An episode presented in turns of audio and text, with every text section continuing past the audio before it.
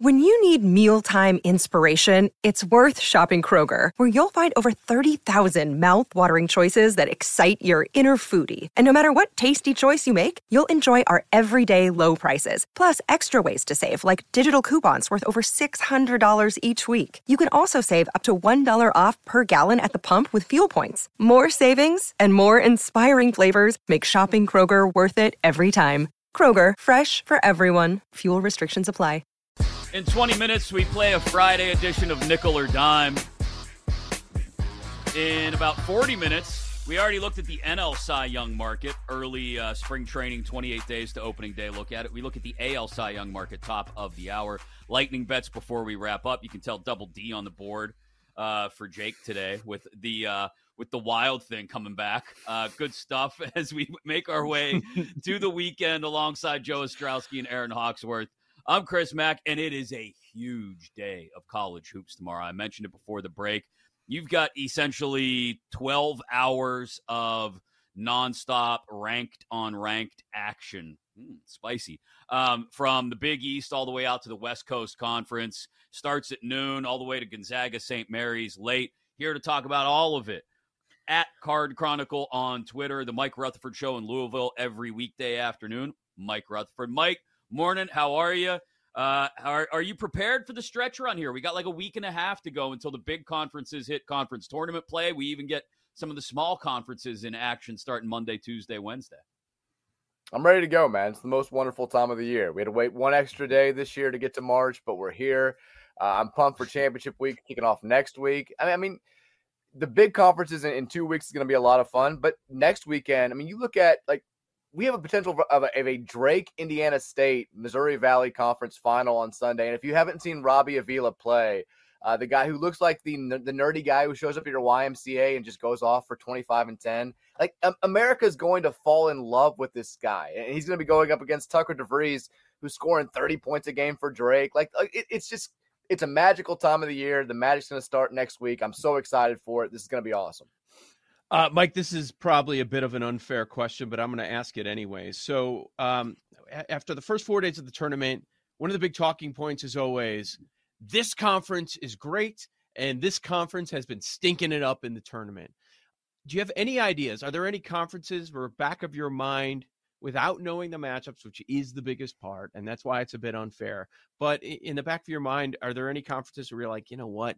I think they're going to shock some people and maybe they get to the second week of the tournament and maybe another conference where you're like, yeah, there's a bunch of teams I, I, I don't like come tournament time. I will not be back in this conference.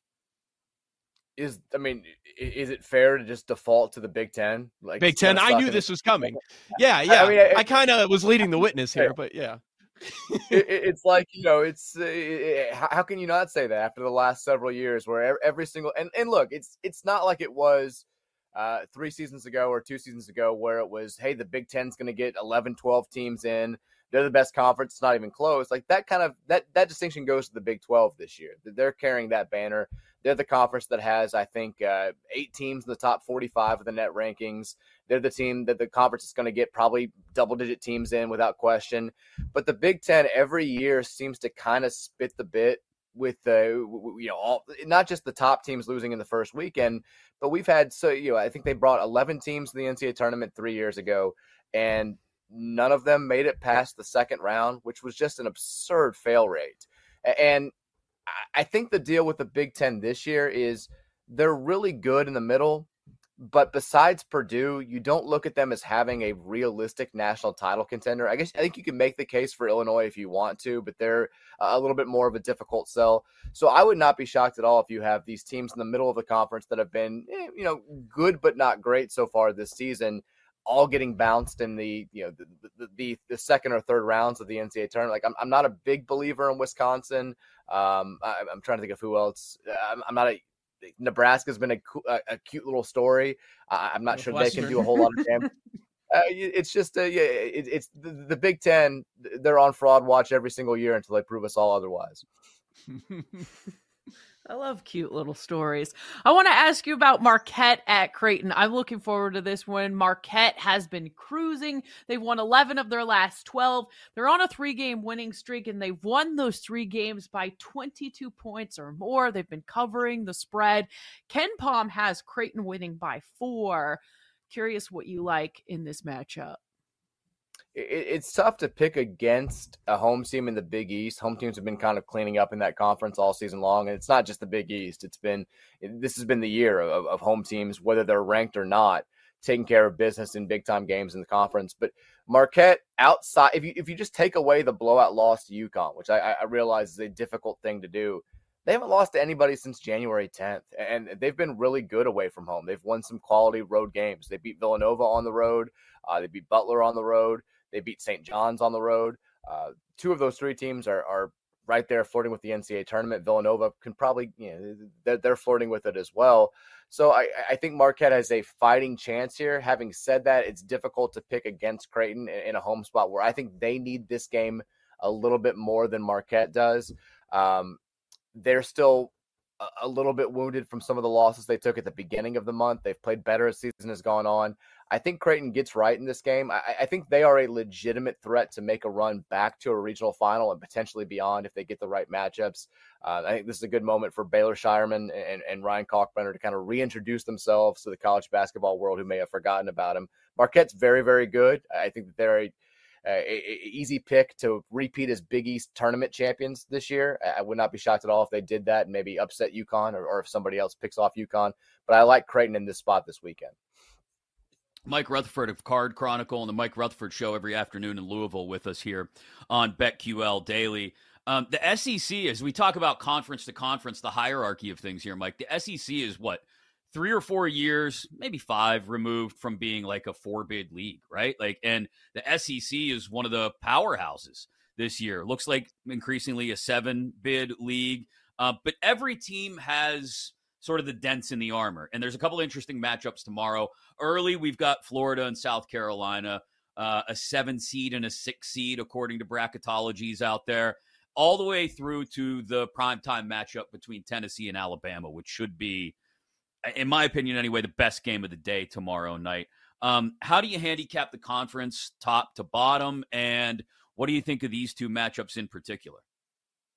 I think the SEC is great, and it, it, it pains me as a Louisville fan who's grown up spending my entire life saying, "Congrats, UK! You dominate the you know the, the, the little boys league, uh, the SEC. We, you're not playing real basketball." The SEC a, a few years ago, everyone knows that they're they're super cash rich. Like, like they they they are loaded with money. They can throw money at whatever they want. And they went ahead and a lot of these programs out there that historically have not cared about college basketball that much invested heavily in college basketball. They went out, they landed top tier coaches, they upgraded facilities, and you're starting to see a lot of these programs reap the benefits. They've done better than any other conference in college basketball over the last five years, I would say, uh, have done a remarkable job when it comes to hiring coaches. And the first matchup that you talk about is perfect evidence of that. Todd Golden, who I hate because he's younger than I am and looks like he's like 10 years younger than I am, which is, uh, I'm not ready for that yet, but he's there. He looks like he's 28 years old, but he is a rising star in college basketball. He took San Francisco to new heights. He plays this nerd ball style that's heavy in analytics. I think there was uh, some concern about how that would translate over to a program like Florida, and it's translating pretty well. They've been just about as good as anybody the last month of the season. And then Lamont Paris was a hire that a lot of people rolled their eyes at and said, yeah, couple nice years at Chattanooga. Does he really warrant a Power Five job? And now South Carolina is doing all they can to scramble to keep him in the long term because he's been so good this year. I don't know, like I, I like Florida bigger picture in the NCAA tournament. South Carolina screams the classic overachiever that maybe gets a seed, you know, in that four, five, six range where they get picked off in the first round and reality kind of comes back to bite them. I think Florida is more equipped to make a run eh, in the NCAA tournament. But I like a lot of these SEC teams, like like Tennessee. The one you, you talk about all these teams having potential fatal flaws. Tennessee's only real fatal flaw is their past flameouts in the NCAA tournament, which I think is kind of unfair to hold against them. I get that they're mm-hmm. probably the best program that's never been to a Final Four. I get that Rick Barnes has struggled in the NCAA tournament. They check pretty much every other single box. They're the second best defensive team in all of college basketball. They address their offensive issues by going out there and getting, I think, the most impactful transfer in college basketball in Dalton Knecht, who maybe is the best scorer in all of college basketball. You forget Zakai Zeigler, the starting point guard, tore his ACL on this exact day a year ago. And that was a big part of the reason why they didn't have any offense going into the NCAA tournament. He's healthy. He's playing as well as he ever has. Tennessee is very, very, very good. And they seem, again, if you take their history out of it and take Rick Barnes' history out of it, they seem like a top tier Final Four contender to me. I like them more than any other team in the SEC, and I like a lot of teams in the SEC. Let's talk Kansas Baylor. Um, it was a surprise the other day down to BYU. Well, both these teams lost to BYU recently, but um, it, it, feels like people are very concerned about the Jayhawks, and with this McCullar status, you have every reason to be. Um, yeah, they're trying to hide the status. Oh, he's improving a little bit, but doesn't it seem like yeah, we'd be lucky if we see him again this year? there's been something off with this Kansas team the entire season, and, the McCullar injury stuff has been on and off for the last two or three weeks. And I'm kind of with you. I, am starting to doubt his long term availability. And we're not talking about just like, oh, he's their leading scorer. Like this is a first team All American, probably that we're talking about potentially not being available or not being 100% for the, the most important games of the season. I've kind of been saying this entire year, like this Kansas team reminds me a little bit of the Kansas City Chiefs, where it's like there's there's just something missing. They they feel like they can turn it on when they want to, and then eventually at the end of the year they were able to. And and now with the way they're playing, I'm not sure that's going to happen. Like they they looked completely outclassed by BYU. The lack of depth on that roster, I think, is starting to show itself a little bit. Hunter Dickinson is eh, maybe more bark than bite. I don't know. Maybe he can have a gigantic NCAA tournament, but he's been as good as he has been, he's been a little bit of a disappointment, I think, for people that were claiming he was going to be the national player of the year and he was the biggest fish in the the transfer portal pond. I, I'm not saying that I'm selling on Kansas. I, I think you're wrong to just totally dismiss them if that's what you're doing right now. But these couple of games where they play Baylor this weekend and then they're going to end up with a, with Houston a week from from this weekend to wrap up the regular season.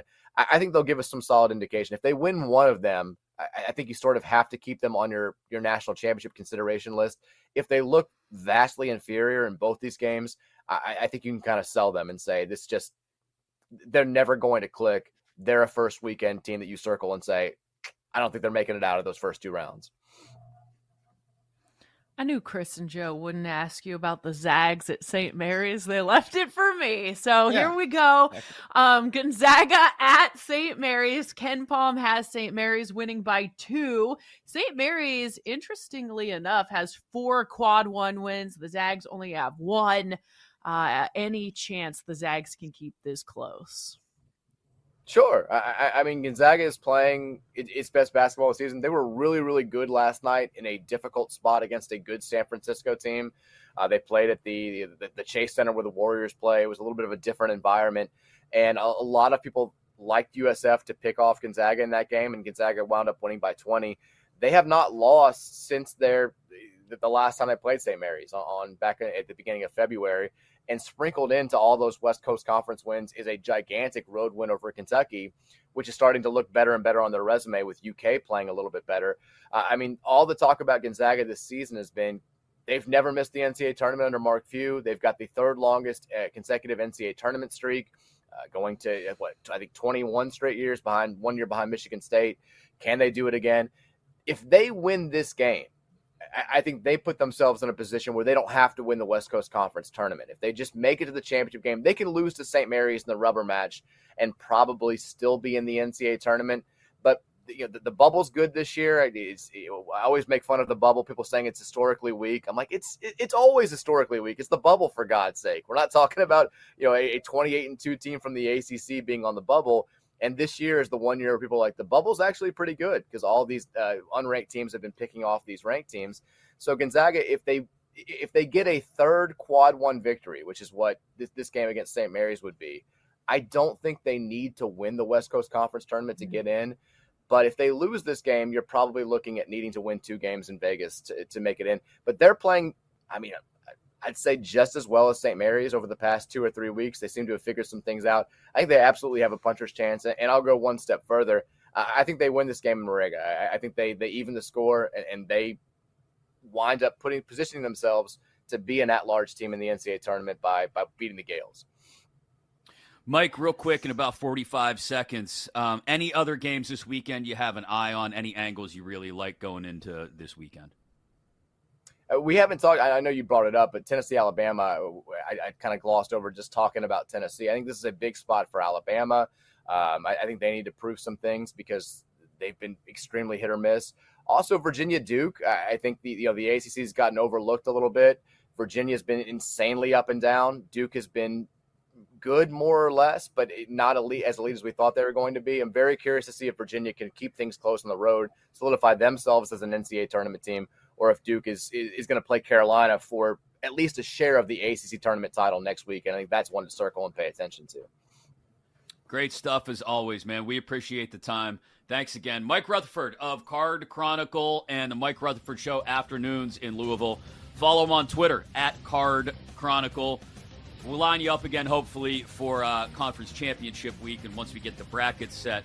Uh, nickel or dime on the way. Paul's got some stuff cooked up for us. We didn't do AL Cy Young. We did NL Cy Young earlier. We'll do that at the top of the hour. And lightning bets before we wrap up on a Friday here alongside Erin and Joe. I'm Chris. This is BetQL Daily, presented by BetMGM.